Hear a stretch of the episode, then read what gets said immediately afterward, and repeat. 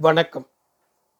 எழுத்தாளர் திரு வண்ணதாசன் அவர்கள் எழுதிய உயரப்பறத்தல் எனும் சிறுகதை தொகுப்பிலிருந்து ரத வீதி எனும் சிறுகதை உங்களுக்காக வாசிப்பது பாண்டிச்சேரியிலிருந்து ஆதிசிவன். கொஞ்சம் நிறுத்து கொஞ்சம் நிறுத்து கொஞ்சம் நிறுத்து. பானு மாதிரி இருக்க. சைக்கிள் கேரியரில் உட்கார்ந்து கொண்டு முருகேசனிடம் நான் சொன்னேன். நிறுத்துவதற்குள் பத்தடி முன்னால் இந்த எலிமெண்ட்ரி பாடசாலை பக்கம் போய்விட்டோம். அவதாம்பா. முருகேசன் சைக்கிளை சாய்த்து காலை ஊன்றிக்கொண்டு நின்றான். கேரியரில் இருந்து குதித்து இறங்கின நான் தலையில் கட்டியிருந்த கைக்குட்டையை அவிழ்த்து கொண்டேன். இன்னும் முடி வளரவில்லை. பதினாறு முடிந்து மூன்று வாரம்தான் கழிந்திருந்தது. அப்பா இருந்தால் மட்டும் என்ன ஆகியிருக்கப் போகிறது? மறுபடியும் கைக்குட்டையை கட்டிக்கொள்ளலாம் என்று தீர்மானிப்பதற்குள் பானுமதி முகம் தெரிகிற தூரத்தில் வந்துவிட்டாள் பளியிரென்று அடிக்கிற வெயிலுக்குள் கனிந்தது போல அவள் நடந்து வருவதும் ஒரு மஞ்சள் தேங்காய்ப்பு துண்டு போட்டு தோளில் சாத்திய நிலையில் அவளுடைய குழந்தை இருப்பதும் பார்க்க பார்க்க நன்றாக இருந்தது. இது போன்ற இளம் நீளத்தில் அவள் இன்னும் எத்தனை சேலைதான் வைத்திருப்பாளோ தெரியவில்லை. இன்றைக்கும் கட்டம் கட்டமாக போட்ட ஒரு லீம் புடவைதான். அடர் நீளத்தில் வளைவு வளைவாக கீழ்ப்பக்கத்து சட்டையில் கையில் கருப்பு நூலும் மஞ்சள் நூலும் வைத்து தைத்திருந்த இடது புஜத்தில் அனைவாக கண்களை மூடி குழந்தை தூங்கிக் கொண்டிருந்தது. பெண் குழந்தை போல. காலில் வெள்ளித்தண்டையும் கையில் வெள்ளி காப்பும்.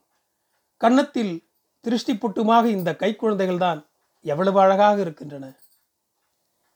அண்ணன் விரும்பியபடி பானுவுக்கும் அண்ணனுக்கும் கல்யாணமாகி இருந்ததென்றால் ஒருவேளை அண்ணன் இந்த குழந்தைக்கு நிச்சயமாக அப்பா பெயரைத்தான் விட்டிருப்பான்.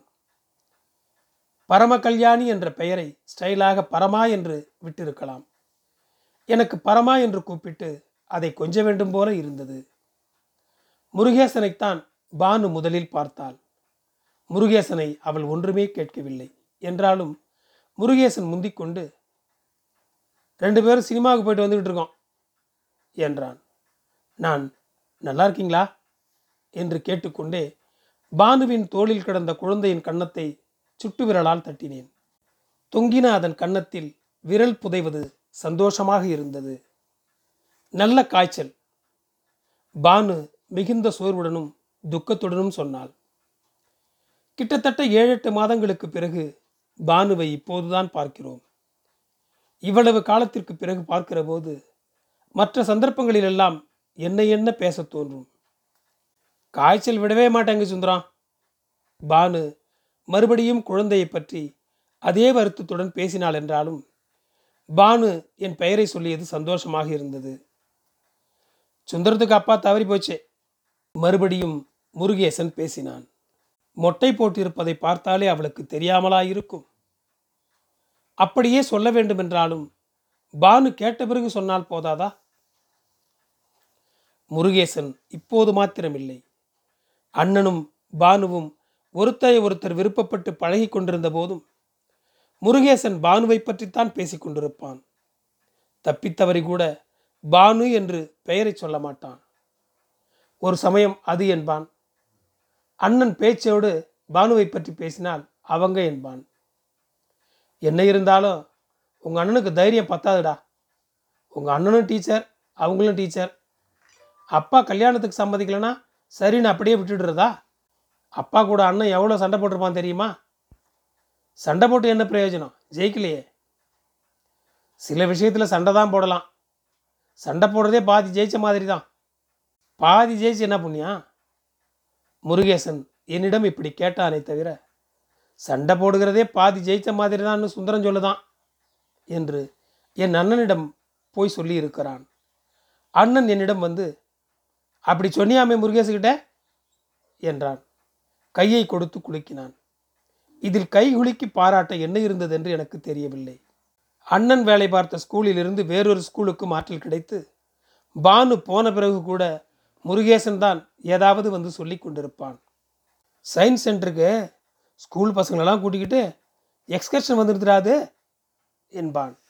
அது வேற யாரையோ கல்யாணம் செய்துக்கு போகிறது என்று தெரிந்த பிறகும் அசையாமல் இருக்கிற கல்லூரி மங்கன் உங்கள் அண்ணன் ஒருத்தன் தான் என்று சொல்வான். பானுவுக்கு கல்யாணமான தேதியிலிருந்து ஒரு வார்த்தை கூட அண்ணன் அப்பாவுடன் பேசுவதில்லை என்பது வீட்டுக்குள் எங்களுக்கு மட்டும்தான் தெரியும். என்ன இருந்தாலும் உன்னை பெத்தாப்பாடா? என்று அம்மா கெஞ்சியும் கூட அண்ணன் கடைசி வரை அப்படியே தான் இருந்தான். தூக்கி கொண்டு போகிற போது கூட கரகரவென்று அழுதானே தவிர அப்பா என்று ஒரு வார்த்தை கதறவில்லை. மொட்டை போட்டு கொள்ளவும் இல்லை.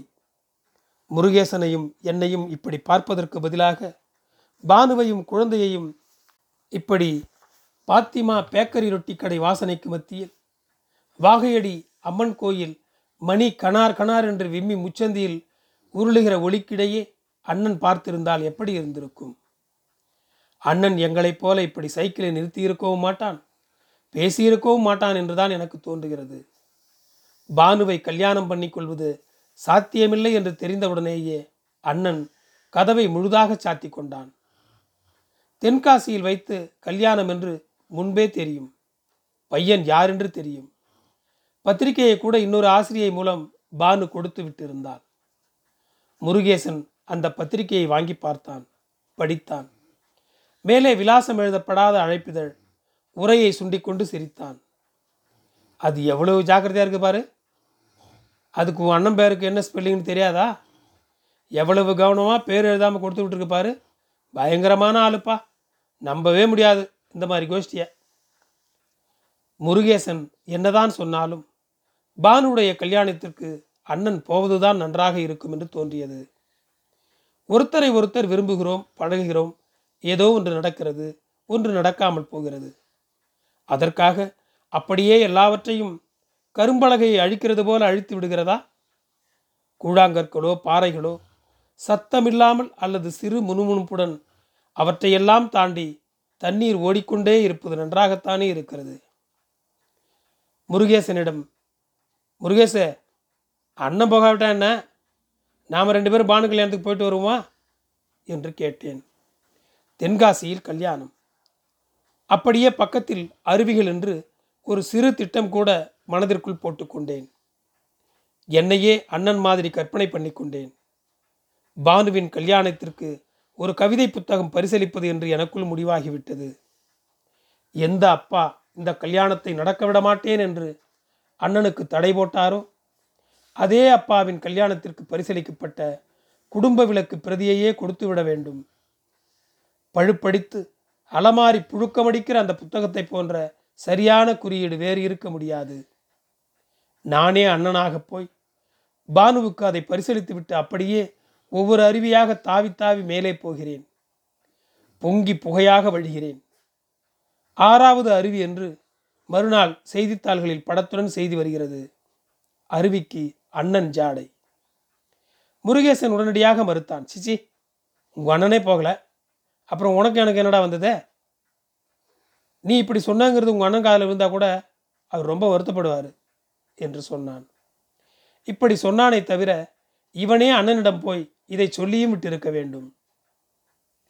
நான் குளித்துவிட்டு வெளியே வருகிறதற்கு முன்பு எனக்கு பின்னே வருகிறவர்கள் குளிக்கட்டும் என வாளியை நிரப்பிக் கொண்டிருந்தேன்.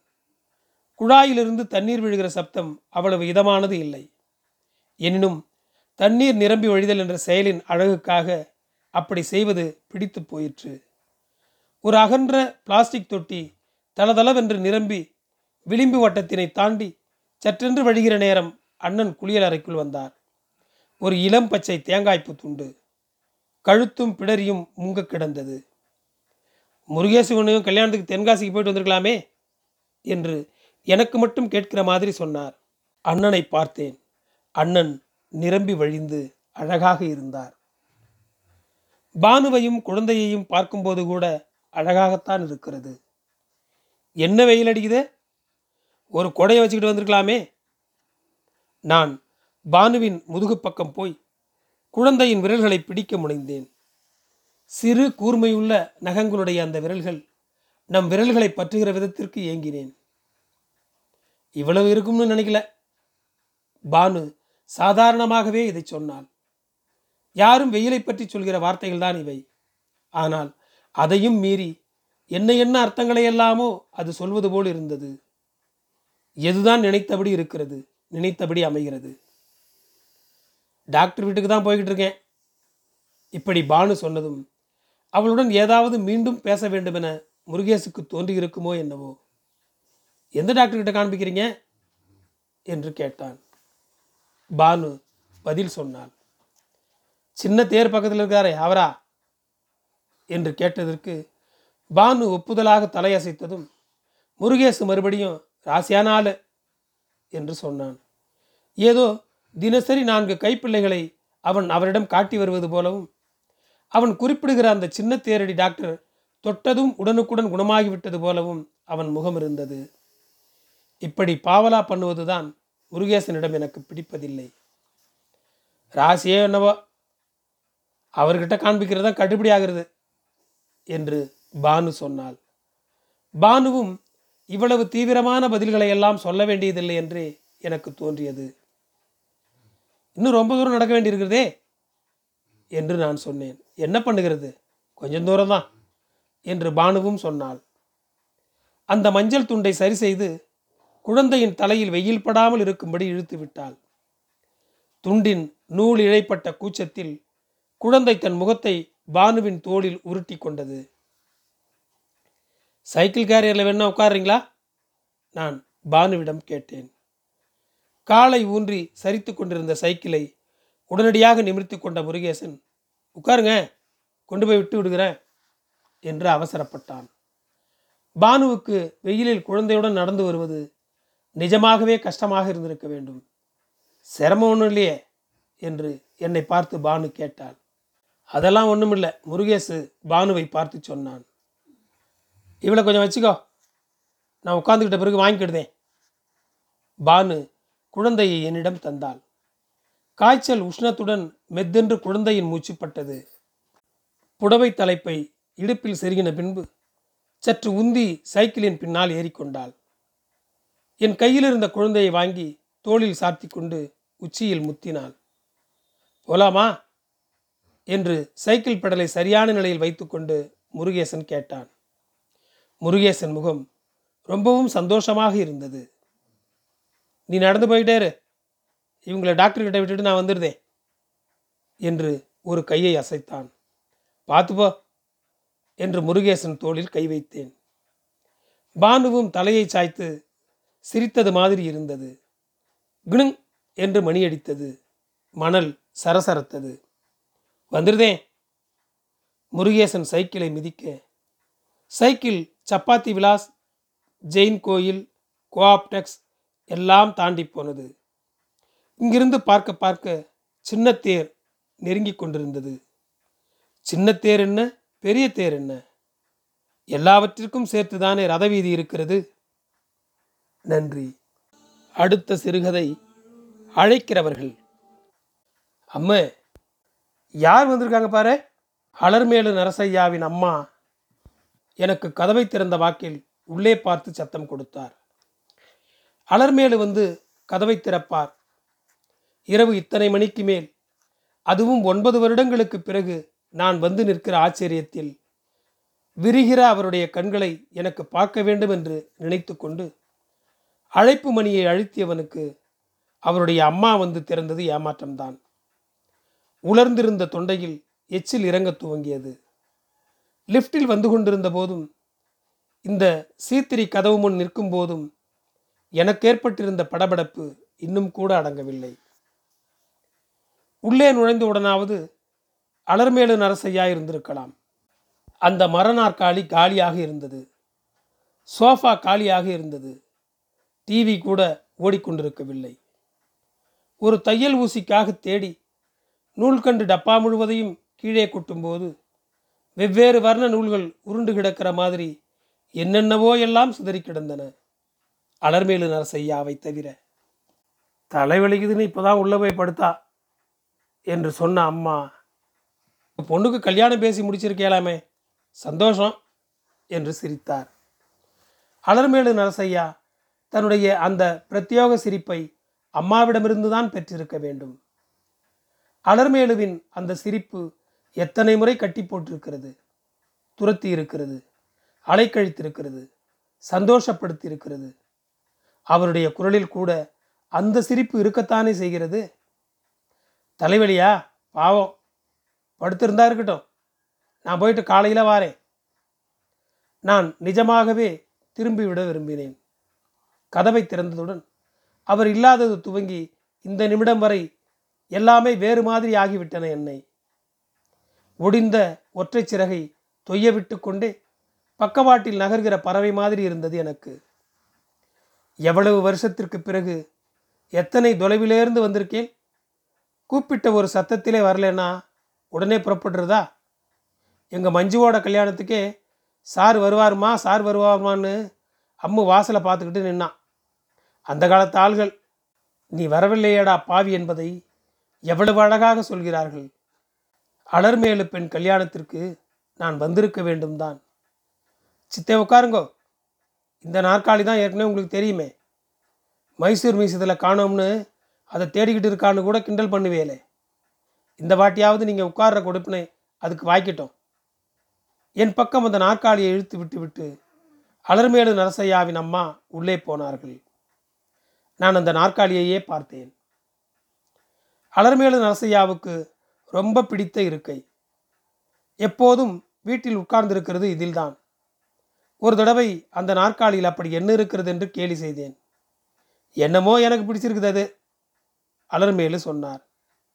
பிடிச்சிருக்கிறது சரி வசதியாக தெரியலையே என்று அந்த நாற்காலியில் உட்காராமலேயே கேட்டேன்.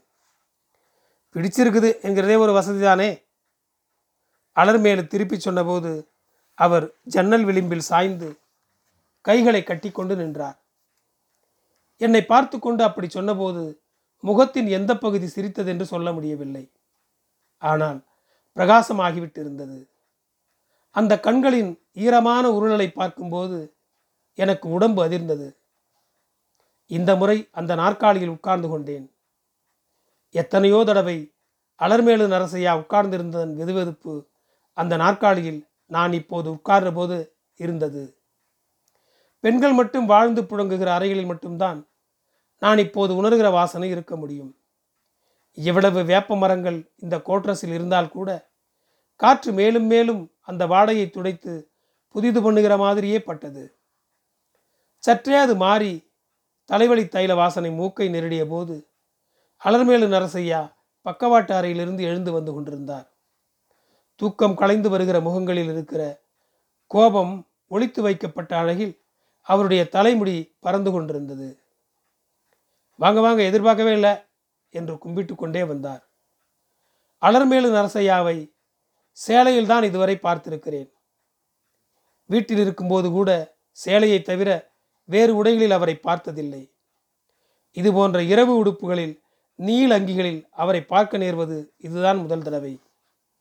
எத்தனையோ பேர் இப்போது ஹவுஸ் கோட் அணிகிறார்கள். இதோ கல்யாண பத்திரிகை வைக்க வந்திருக்கிற என்னுடைய பெண் கூட அநேகமாக இந்த உடையில்தான் வீட்டில் நடமாடுகிறாள். அலர்மேலு நரசையாவின் மகள் கூட அப்படித்தான் இருக்கக்கூடும். இந்த உடையில் அலர்மேலுவை பார்க்க நேர்ந்ததும் ஒரு சிறு தீ எரிந்தது. நாற்பத்தைந்து வயதுக்கு மேல் ஒரு பெண் வளர முடியுமா என்ன? அவர் ஒரு விடி வளர்ந்து சதை பிடித்து நிற்பது மாதிரி இருந்தது. எப்போதும் அலர்மேலு நரசையா தேர்ந்தெடுக்கிற வெளிர் நிறமும் சிறு பூக்களும் தான். ஹவுஸ் கோட்டிலும் மேலிருந்து கீழே வரை தளர்ந்தும் தொய்ந்தும் கிடந்த துணிமணிகளின் நீல மங்கல்களுக்குள் அலர்மேலு நரசையா சிறுபொழுதே நின்றார். அவரை நானும் என்னை அவரும் முழுவதுமாக அந்த சிறுபொழுதுக்குள் வரைந்து கொண்டது மாதிரி தோன்றிற்று. அவருடைய உதட்டின் சிறு நடுக்கங்களையும் நாசி நுனியின் இறுக்கமான பளபளப்பையும் கண்களின் தனிவையுமே பார்த்து கொண்டிருந்தேன். இருங்கள் வந்துவிடுகிறேன் என்று அவர் நகர்ந்தார். அப்படி நகர்வதற்கு முன்பு அவரது கடவாய் புள்ளியில் வெட்கமும் சிரிப்பும் ஒன்றோடு ஒன்று மோதி அடங்கியது. பாறையில் அலை அரைந்து நுரை சிதறியது. நீங்க அடுத்த வாரம் தானே வர்றதா இருக்கிறதா? அம்மு சொன்னா. அலர்மேலுவின் அம்மா எனக்கு முன் இருந்த சோபாவில் உட்கார்ந்தார்.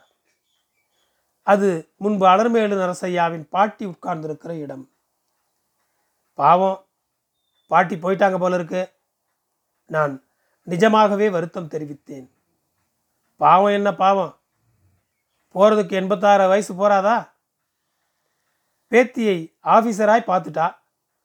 பூட்டி கல்யாணத்துக்கு கெட்டி மேலே விழுகிறதுக்கு எல்லோர் காதுக்குமா கொடுத்து வச்சிருக்குது? அம்முவை வெறுங்கழுத்தாக பார்த்த கண்ணை அலம்பி விடுற மாதிரி மஞ்சு கல்யாணத்தை ஆண்டவன் அவளுக்கு காட்டினார். போதுண்டாப்பா பகவானேன்னு அவளும் போயிட்டா. நானும் நாலு முச்சூடும் ஆடுகிறதையும் பாடுகிறதையும் கலர் டிவியில் பார்த்து விட்டு உட்கார்ந்துருக்கேன். ஒரு பாவமும் இல்லை. எல்லாம் புண்ணியம்தான் போங்க. இப்படி கேட்பதற்கும் சுவராசியமாகத்தான் இருக்கிறது. இப்படி எல்லாவற்றையும் சுலபமாக பேசுவதற்கு இந்த வாழ்க்கை தானே கற்றுக் கொடுத்திருக்கிறது. மிஞ்சி மிஞ்சி போனால் கதை புத்தகம் வாசிக்கிற அளவு படித்திருப்பார்களா? கதை புத்தகம் எல்லாம் என்ன? இப்படியா சுளிர் சுளிர் என்று சொல்லை தூக்கி வீசுகிறது?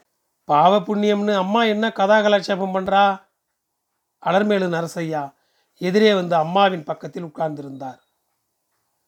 இவர் உட்காருவதற்காக காத்திருந்த மாதிரி உட்கார்ந்த அலர்மேலுவின் கையை அம்மா எடுத்து முத்தி கொண்டாள். அலர்மேலு நரசையாவின் புறங்கையில் அவருடைய அம்மா குனிந்து கொண்டிருந்த நேரம் அலர்மேலு என்னை பார்த்த பார்வையில் அசைவே இல்லை. அவரா நானா? அசைந்து கொண்டிருந்தது யார் என்று தெரியவில்லை. அடுத்த ரயில் நகர்கிற போது நம்முடைய ரயில் நிற்கிறதா? நம் ரயில் நகர்வில் அடுத்த ரயில் நிற்கிறதா என்று தெரியாதது மாதிரி.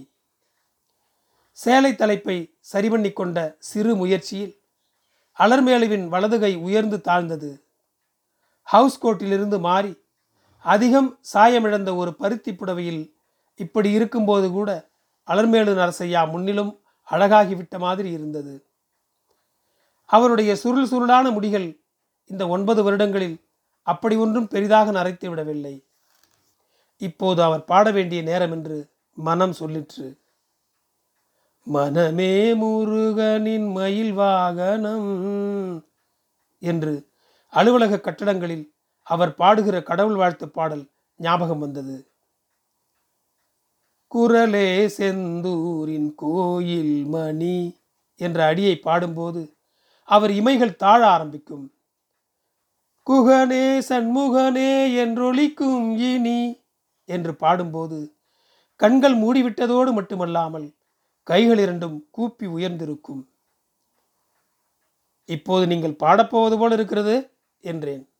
அலர்மேலு நரசையா சிரித்தார். நீங்கள் பாடப்போகிற பாடல் கூட என்ன என்று சொல்லிவிட முடியும் என்னால். சொல்லுங்கள் என்று அலர்மேலு சொல்லவில்லை. சிரித்தபடியே இருந்தார். குயில் கூவி துயில் எழுப்ப கொடியெரும்பு கண்விழிக்க நான் அலர்மேலு நரசையாவை மட்டும் பார்த்து சொன்னேன். குயில் இந்த அர்த்தராத்திரியிலா? அவருடைய அம்மா கிண்டல் செய்ய ஆரம்பித்தார். அலர்மேலு நரசையா சற்றென்று வலதுகையை அம்மா பக்கமாக உயர்த்தினார். நிறுத்து என்பது போல இருந்தது. உயர்த்தின கை உயர்த்தினபடி அப்படியே இருந்துவிட்டு இறங்கியது. அதுக்கில்லேடி அம்மா விளக்கி சொல்ல வாயை திறந்தபோது கை மறுபடி உயர்ந்தது. அப்படியே சேலை தலைப்பை முதுகை சுற்றி முன்கழுத்துக்கு கொண்டு வந்து போர்த்தியது. அலர்மேலு நரசையா பாட ஆரம்பித்தார். நான் சொன்ன அதே பாடல். எங்கள் மூன்று பேருக்கு மட்டும் கேட்கிற மாதிரி தான் பாடினார். வெளியே உள்ள வேப்ப மரம் கேட்டுவிட்டது. எப்படியோ. ஒரு முறை முற்றிலும் தன் இலைகள் அனைத்தையும் சிலிர்த்து மொத்தமாக தனிந்து அசைந்தது. புரண்டு வந்து காற்றில் அடைத்த கதவுகள் திறந்து திறந்த கதவுகள் அடைத்து கொண்டன. நான் எழுந்து நின்று கைப்பையிலிருந்து கல்யாண பத்திரிகையை எடுத்து அலர்மேலு நரசையாவின் அம்மா கையில் கொடுத்து பொண்ணுக்கு கல்யாணம்? அவசியம் வந்து ஆசீர்வாதம் பண்ணணும் என நின்றேன். அம்மு கையில் கொடுங்க. அவள் தான் நாலு மாதத்துக்கு முன்னாலேயே கல்யாணம் திகஞ்சிருக்குன்னு கேள்விப்பட்டதுலேருந்து கண்டிப்பாக நான் போக போகிறேம்மான்னு பறந்துக்கிட்டு இருக்கா. பத்திரிகையை நீட்டி கொண்டிருந்த என் கையை தன்னுடைய கையால் நெட்டி அலர்மேலு நரசையா பக்கம் தள்ளிவிட்டு சூடாக ஏதாவது குடிக்கலாம் இல்லையா? என்று அம்மா கேட்டார். நான் பதில் சொல்வதற்கு முன்பே சமையலறை பக்கம் நகர்ந்து சென்றார். அவசியம் வரணும் நான் அலர்மேலு நரசையாவிடம் சொன்னேன். கண்டிப்பாக வருவேன். பத்திரிகை அலர்மேலுவின் கையில் இருந்தது. மஞ்சு கல்யாண பத்திரிகையை நீங்கள் கொடுத்தபோது நானும் இப்படித்தான் சொன்னேன். வர முடியவில்லை. நானும் இப்படித்தான் சொல்வேன். ஆனால் வரமாட்டேன். வரமாட்டீங்களா? அது உங்களுக்கும் தெரியும். நீங்கள் மஞ்சு கல்யாணத்திற்கு வரமாட்டீங்க என்று மட்டும் எனக்கு தெரியாதா என்ன? தெரியும். அலர்மேலு ஒரு விசிறியைப் போல அழைப்பிதழை தன் முகத்திற்கு அருகில் வீசிக்கொண்டிருந்தார் பழுக்க காய்ந்தது போல உடல் முழுவதும் எனக்குள் ஒரு வெப்பத்தின் கம்பி இறங்கியது. அதுக்காக அழைக்காமல் இருக்க முடியுமா? அழைப்புதல் என்கிறதே ஒருத்தரை ஒருத்தர் அழைச்சிக்கிட்டு தானே? அலர்மேலு நரசையா சிரித்துக்கொண்டே சொன்னார். என்னை மிகவும் கசக்கி பிழிந்த அவருடைய சிரிப்பு அதுவாகத்தான் இருக்கும். நன்றி. தொடரும். என் குரல் உங்களை தொடர ஃபாலோ பட்டனை அழுத்தவும். உங்களுக்கு மீண்டும் நன்றி.